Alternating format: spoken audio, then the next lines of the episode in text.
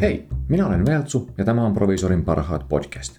Puhetta työelämästä, itsensä ja apteekin kehittämisestä. Tämänkertaisessa jaksossa pohditaan apteekkien taloutta, talouden johtamista sekä hieman myös apteekkien keskeisiä sidosryhmiä. Monet tämän jakson asiat lienevät alalla toimiville jokseenkin tuttuja, mutta kertaushan on opintojen äiti. Apteekkialan ulkopuolisille kuulijoille tämä taas voi olla varsin silmiä avava jakso apteekkimaailmasta. Apteekki on yritys, tarkalleen ottaen toiminimiyritys. Olipa yritysmuoto mikä tahansa, niin sen tulee tuottaa voittoa pitkällä aikavälillä. Muutenhan se kaatuu. Konkurssin estämiseksi tarvitaan taitavaa taloudellista johtamista tai vähintäänkin erittäin hyvää onnea. Mieluummin toki kannattaa panostaa siihen osaamispuoleen, niin tulevaisuus pysyy varmemmin turvattuna. Voitollinen yritys kykenee pitämään kulurakenteensa kurissa samalla, kun sisäänpäin suuntautuvaa kassavirtaa pyritään kasvattamaan. On Suomessakin mennyt apteekkikin konkurssiin, mikä toisaalta tuntuu hieman erikoiselta, kun toimitaan sentään monopolimarkkinoilla. Tapahtuneen taustalla on ollut varmasti hyvinkin montaa eri tekijää, mutta se ei poista sitä tosiseikkaa, että apteekin talous on ollut pidempään kestämättömällä pohjalla.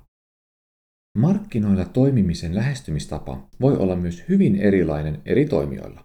Hieman kärjistäen voisi sanoa, että siinä missä julkinen terveydenhuolto pyrkii kustannusten minimointiin, niin yksityinen terveydenhuolto taas katteiden maksimointiin. No millä tavoin apteekkia tulisi sitten talous johtaa, jotta tulevaisuus olisi turvattu? Tarkastellaan vaikka ensiksi apteekkien sekä oleellisten sidosryhmien suhdetta. Apteekin ylinjohtaja on apteekkari. Voidakseen toimia apteekkarina on henkilön oltava koulutukseltaan yliopistokoulutuksen saanut provisori. Toki monta muutakin lainsäädäntöpykälää löytyy. Lainsäädännöstä johtuen apteekkien tulee olla toiminimiyrityksiä, ei siis vaikkapa osakeyhtiöitä. Joka tapauksessa apteekkari vastaa koko henkilökohtaisella omaisuudellaan apteekin toiminnasta ja sen kannattavuudesta. Pelissä on siis hieman kaikki tai ei mitään asennetta. Tämän takia apteekin talouden johtaminen onkin yleensä tiukasti apteekkarin päätäntävallan alla. Apteekkarin vaikuttamiskeinot taas katteiden tai tuloksen maksimointiin ovat kuitenkin hyvin rajalliset. Reseptilääkkeiden hintaan ei voi itse vaikuttaa ja itsehoitolääkkeiden suhteen lainsäädäntö on vasta maltillisesti vapautumassa. Tosin edullisempaan suuntaan. Etenkin isompien apteekkien sisälle on usein perustettu osakeyhtiö omistamaan ja myymään kaikki muut tuotteet paitsi lääkkeet. Tämän osakeyhtiön omistaa usein apteekkari perheineen. Asiakkaalle järjestely näyttäytyy lähinnä kahtena erillisenä Y-tunnuksena kassakuitissa. Osakeyhtiöjärjestelyllä voidaan pienentää apteekkiyrityksen kokonaisliikevaihtoa ja vaikuttaa siten apteekkiveron suuruuteen ja sitä myötä liikevoittoon. Toisaalta osakeyhtiöön liittyvä kirjanpitovelvollisuus tuo mukanaan omat byrokratiansa ja kustannuksensa. Tällaisen osakeyhtiön mielekkyyttä kannattaa pohtia tarkasti. Lainsäädäntö kuriositeettina mainittakoon, että mikäli apteekissa on hoitoja tekevä sairaanhoitaja palveluksessaan, niin hänen tulee olla tällaisen sisäisen osakeyhtiön palveluksessa, ei siis suoraan apteekin alaisuudessa. Apteekkien talouden johtamisessa verrattuna muihin yrityksiin on myös merkittävä erityispiirre. Päätuotteiden eli reseptilääkkeiden myynti riippuu täysin apteekin ulkopuolisista toimijoista, joihin ei voida vaikuttaa. Tämä tarkoittaa siis lääkäreitä.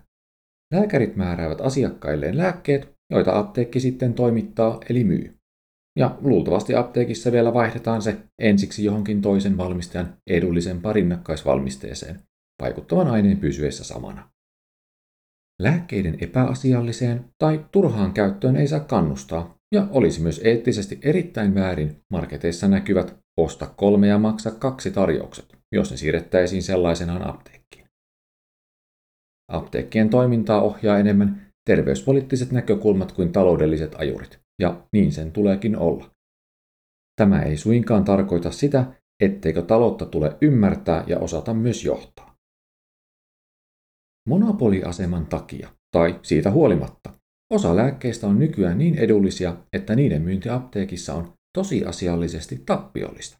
Jokainen myyty paketti tuottaa loppupeleissä vain ja ainoastaan tappioita, eikä ulosmyyntihintaan voi apteekki vaikuttaa mitenkään. Jotkut kalliimmat lääkkeet saattavat sitä vastoin olla liiankin hyvä euroisia, vaikka näennäinen kateprosentti näyttäisikin heikolta.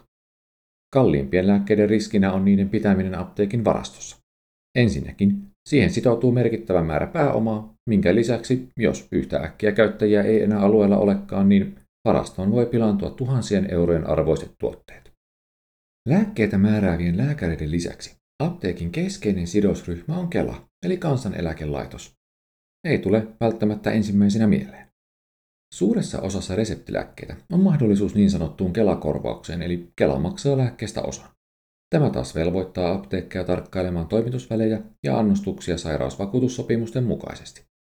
Toki toimitusvälejä ja annostuksia tarkkaillaan ihan jokaisen lääkkeen kohdalla riippumatta siitä, kuka sen loppupeleissä maksaa. Joka tapauksessa Kela on siis apteekin suurin yksittäinen asiakas, jos sitä rahassa mitataan. Muita oleellisia sidosryhmiä ovat luonnollisestikin lähialueen asukkaat eli potentiaaliset asiakkaat sekä mahdolliset työpaikkakassat, hoivakodit ja terveyskeskukset. Asukkaat haluavat kunnollisen tuotevalikoiman, mielellään kilpailukykyiset hinnat ja pelaavan ammattitaitoisen palvelun. Työpaikkakassat taas haluavat mahdollisimman vähän poikkeamia tehtyihin sopimuksiin ja terveyskeskukset haluavat kuun taivaalta ja tähdet kaupan päälle. No, eivät aina, mutta valitettavan usein terveyskeskusten toiveet tai vaatimukset ovat suurehkoja ilman omaa merkittävää panostusta asian edistämiseksi. Aiemmin olikin jo mainittu tästä julkisen terveydenhuollon yksiköiden tavoitteesta kustannusten minimointiin. Oleellista on kuitenkin ymmärtää, että sidosryhmillä on täysin erilaiset tulokulmat apteekkiin nähden. Monessa asiassa apteekin tai apteekkarin kädet on täysin sidottu erilaisiin säädöksiin tai sopimuksiin. Nämä väistämättäkin vaikuttavat myös mahdollisuuksiin johtaa apteekin taloutta. Joidenkin sidosryhmien kanssa voidaan toimia hyvin aktiivisesti jos siihen on itsellä halua ja kykyä. Apteekin sisäinen työnjako, vaikkapa tuotevalikoiman tai sidosryhmäyhteistyön sisällöstä, varmasti vaihtelee eri apteekkien kesken. Usein apteekkarien ja miksikäs ei myös provisorienkin harteille jää esimerkiksi kustannus- ja kannattavuustietojen seuraaminen. Tätä ei kuitenkaan kannata tehdä täysin yksin tai edes kaksin. Kannattaa turvautua herkästi osaavan tilitoimiston apuun ja heidän tekemiin laskelmiin. Etenkin isommat tilitoimistot kykenevät vertaamaan tulosta muihin vastaavan kokoisiin apteekkeihin ja auttaa täten hahmottamaan omaa toimintaa. Apteekkien kulurakenteessa on itse asiassa aika vähän sellaisia osioita, joihin voi lyhyellä aikavälillä vaikuttaa merkittävästi. Lääke- tai tuotevarastoa voi pienentää, mutta se on erittäin riskaapelia. Pienetkin tuotepuutteet voivat kääntyä nopeasti kilpailijoiden voitoksi ja menetetyksi asiakasuskollisuudeksi. Palkkakustannuksiinkaan ei voida lyhyellä aikavälillä paljoakaan vaikuttaa. Markkinointi voi muodostaa suuren osan kulurakenteesta tuottamatta suuriakaan tuloksia. Massamedia voi olla massimediaa, mutta parempaan ja edullisempaan lopputulokseen voi päästä suunnitellun ja kohdennetun markkinoinnin avulla. Esimerkiksi Facebookin yrityspuolen markkinointisuunnitelmiin kannattaa tutustua, jos ne eivät ole entuudestaan tuttuja. Pitkällä aikavälillä kulurakennetta pitää kuitenkin pystyä hallitsemaan. Esimerkiksi sähkön hinnan kilpailutus, laadukkaat kalusteratkaisut ja sairauspoissaoloihin vaikuttaminen työviihtyvyyden kautta ovat pitkän tähtäimen kustannusten pienentämistä. Siinä auttavat oma taloustietämys ja tilitoimistojen tekemät laskelmat. Tinkiminenkin hinnoista voi kannattaa, mutta yhteistyötahot tulisi ensisijaisesti nähdä kumppaneina. Huonoksi esimerkiksi voisi nostaa lähestymistavan, että mitä ikinä sinä tarjoatkaan, niin minä saatan ehkä ostaa vasta, kun hinnasta otat pois vielä 10 prosenttia. Ei välttämättä motivoi pitkäkestoiseen kumppanuussuhteeseen. Liiketaloudellisessa mielessä kannattamattomia asiakkaita ei saa palvella huonommin kuin niitä paremmin kannattaviakaan.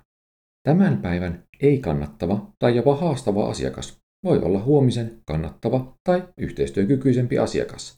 Jokainen meistä ansaitsee tulla kohdelluksi asiallisesti etenkin jos on muutenkin vaikeaa elämässä. Ikävä maine kiirii nopeasti. Pitkän aikavälin kannattavuutta lisää myös henkilöstön pitäminen ajan tasalla apteekin asioista ja taloudesta. Erityisesti lähijohtaja, eli käytännössä apteekin provisori, kannattaa pitää ajan tasalla kaikesta. Hän on apteekkarin oikea käsi ja apuna tiukassa tilanteessa, ja mieluummin vielä auttaa ennaltaehkäisemään tällaisen tiukan tilanteen syntyä. Toki muu henkilökuntakin kannattaa pitää tietoisena keskeisimpien talouslukujen osalta vaikkapa henkilökuntapalaverien yhteydessä. Henkilökunnan pitäminen ajan tasalla luo heille turvaa sekä oman työpaikan jatkuvuuden suhteen, että voi motivoida kohti parempaa, etenkin haastavina talousaikoina. Eräs talousjohtamisen pitkän aikavälin keskeinen työkalu, joka apteekeista aika usein puuttuu, on varsinainen budjetti tai edes osabudjetti. Tavallinen, vaikkakin huono yleisbudjetti on se perinteinen. Käytännössä siis menneen vuoden toteutuneet kustannukset ovat seuraavan vuoden budjetti. No joo, toisaalta eräät modernit johtamissuuntaukset kannustavat yrityksiä nimenomaan pysymään kaukana tai luopumaan budjeteista kokonaan, koska se heikentää eteenpäin näkökykyä ja toimintakykyä. Apteekeissa budjeteilla on kuitenkin omat mahdollisuutensa. Joihinkin asioihin kannattaa erikseen varata resursseja, eli siis rahaa. Vaikkapa työhyvinvoinnin tai ergonomian parantamiseen voisi ohjata tietyn summan vuosittain. Tietoisuus tällaisen budjetin olemassaolosta voi ohjata henkilökuntaa ehdottamaan sopivia kohteita ja madaltaa kynnystä osallistua työympäristön parantamiseen. Vaikka tämä on näennäisesti lähinnä menoerä, maksaa se kuitenkin itsensä takaisin monin kerroin, jos työhyvinvointi lisääntyy ja sairauspoissaolot vähenevät. Henkilöstöön ja lähijohtoon kannattaa suhtautua luottavaisesti. Jokaista pientä asiaa ja hankintaa ei kannata vaatia ennakkohyväksyttämään. Esimerkkinä vaikkapa tuotteiden hyvään esille laittoon ohjattu budjetti markkinointivastaavan käyttöön. Vuoden aikojen mukaan vaihtuva raikas ja tuore ilme lisää apteekin sisäistä miellyttävyyttä ja varmasti näkyy sekä suoraan että epäsuorasti myös asiakkaiden viihtyvyydessä ja kulutuskäyttäytymisessä. Asiakkaan näkökulmasta ainoa oleellisesti muuttuva asia apteekissa on kampanjatuotteiden esille laitto ja siihen kannattaa panostaa. Vai muuttuuko sinun apteekissa henkilökunta, kiinteät rakenteet, tuotevalikoima, tuotteiden hinta tai yleiset toimintatavat useinkin? Ei muutu. Ehkä siihen kampanjan esille laittoa voisi oikeasti panostaa hieman enemmän. Budjetoinnissa ja seurannassa hyödyllisiä ovat myös erilaiset ohjausparametrit ja suoritemittarit, joiden muodostus ja seuranta on usein johtoportaan käsissä. Niitä kannattaa kehittää apteekin omasta strategiasta lähtöisin, eli mikä on meidän missio ja visio ja kuinka siihen päästäisiin. Sitä saat, mitä mittaat. Mitä mittaat, sitä tärkeämpänä se koetaan. Toki kannattaa kertoa muillekin, mitä mittaat, jotta asian tärkeys ymmärretään. Ja ei. Farmaseuttien reseptin käsittelynopeuden vertailu ei ole enää nykyaikaista talousjohtamista. Määrä ei korvaa laatua. Tasapuolisuuden nimissä tulisi myös kyetä ottamaan huomioon jokaisen farmaseutin viikkotuntimäärä, vuosilomien ajankohta, erinäiset muut vastuualueet, kuten tukkutilauksien tekoon kuluva aika, annosjakelun osuus toiminnasta sekä asiakaspalveluun käytetty aika palveluvalinnan puolella. Nämä jos kykenet ottamaan huomioon, niin harrasta reseptuurivertailua ihmeessä. Tällöin voit nimittäin havaita merkittävän poikkeaman, joka taas voi kertoa työntekijän asenteellisesta liukuhihnatyöskentelystä ja tai työmotivaation puutteesta. Muussa tapauksessa hanki parempi parametri seurattavaksi. Mahdollisten apteekin sisäisten ei-lääkkeellisten tuotteiden myyntikilpailujen toteuttamisessa kannattaa olla erityisen varovainen. Erilaiset myy kosmetiikkatuote X tai vitamiinipurkki Y, niin saat leiman. Kampanjat ovat hyvin haastavia hyvin monella tapaa. Olipa kyseessä lääkkeellinen tuote tai ei, niin farmaseutin velvollisuus on suositella asiakkaan tilanteeseen parasta tai parhaita mahdollisia vaihtoehtoja.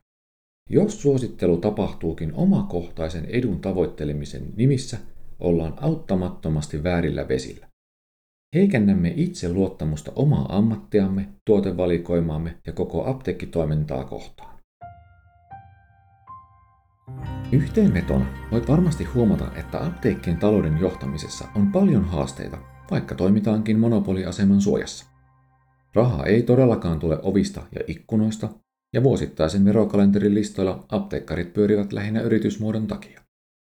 Suurimmat haasteet apteekkien talouden ohjaamiseen tuo monopoliaseman edelleen luoma eräänlainen välinpitämättömyys.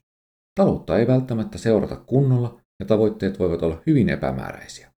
Tai kaikki on liian tiukasti vain ylimmän johdon käsissä, kassakaapin kätköistä löytyvien tuloslaskelmien ja taseiden numeroihin piilotettuna. Erilaisten ulkoisten asiantuntijapalveluiden hyödyntäminen on viisasta, koska ajan tasalla pysyminen niin farmaseuttisessa toiminnassa kuin talousjohtamisessa on haastava. Myös oman henkilökunnan valtuuttaminen ja vastuuttaminen vie toimintaa eteenpäin. Lainsäädäntö muuttuu, apteekkitoimiala vapautuu. Tämä luo uusia mahdollisuuksia vaikkapa itsehoitotuotteiden hinnoittelu, mutta luo myös painetta kokonaisvaltaisemmalle muutokselle. On kyettävä erikoistumaan ja ottamaan uusia tuotteita ja palveluita valikoimaan. Näiden toteuttaminen ja hinnoittelu kestävällä tavalla on tärkeää menestyksen varmistamiseksi myös jatkossa. On siis aika herätä muuttuvaan maailmaan. Mitä enemmän ymmärrämme kollektiivisesti, missä mennään ja mitä pitää tehdä, sitä helpompi yhteisiin tavoitteisiin on päästä. Ymmärrys lisää työhyvinvointia, motivaatiota ja järkevää tehokkuutta. Ja kaikki tämä johtaa myös parempaan liiketaloudelliseen tulokseen.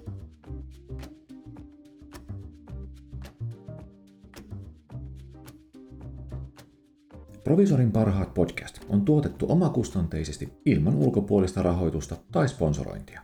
Voit tukea toimintaa ostamalla kauden bonusjakson vapaa-valintaisella summalla. Bonusjaksossa kerrotaan sarjan taustoista, tekniikasta ja tuotannosta.